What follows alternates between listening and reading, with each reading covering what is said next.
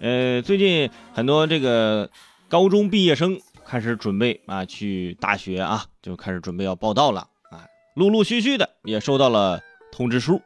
开始就买一些东西啊，呃，到学校啊，呃，去住宿舍要买一些东西，比如我当年啊，我就是从河北啊来这个湖南啊，我提前我我在在河北买了很多的蚊帐，我都买好了啊，蚊帐，然后凉席啊。夹着各种的大包小包来到学校，到了学校才发现，原来这些东西人学校发啊，那就白买了。没办法，不能浪费。于是我就在学校就摆起了小摊啊，我就上面立了个牌子啊，河北特产凉席，反正，哈哈，价格从优。后来被学校带到了这个教务处，还没上课呢，开始做生意了。其实我有的时候想象啊。就是接到大学录取通知书的那一刻，是一种什么样的场景？我现在就我仔细想，我都忘了，我忘了我当当时就是收到录取通知书的那种感觉是什么样的？可能就是因为自己学校一般吧啊。你想，如果说你收到了这个北京大学的录取通知书，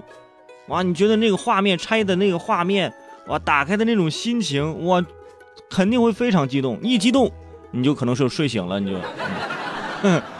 不过接下来这个这个小伙子啊，人家就真收到通知书了啊！高考结束之后啊，云南曲靖的这个十七岁的小伙子叫崔庆涛，啊，反正呃志愿也填好了，然后就跟着爸爸妈妈呢，在附近的建筑工地打工，啊，家里没什么钱，得都去工地上打工，妈妈也去了工地打工，才能攒得上孩子的学费。正打工的这一天，快递员送来了大学的录取通知书。哪个大学呢？北大，人家这个学生被北大录取了，学习特别好，啊，送来通知书的时候呢，全家正在工地那儿就和水泥呢，啊，这拌砂浆呢。崔庆涛的父亲不识字儿，叫妻子啊念通知书给他听，啊，这脸上就荡起了这种笑容。哎呀，儿子真棒啊，爸爸为你感到骄傲。大家想象这个画面啊，是不是觉得特别的感动？是不是想起了自己当年，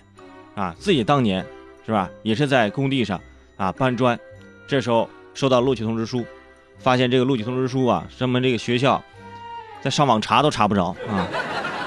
不知道是哪个野鸡大学给你寄来的。这时候孩子的父亲就说：“孩子，我为你骄傲哈，真好，终于可以专心在工地干活了啊，你哪都甭去，我跟你说。”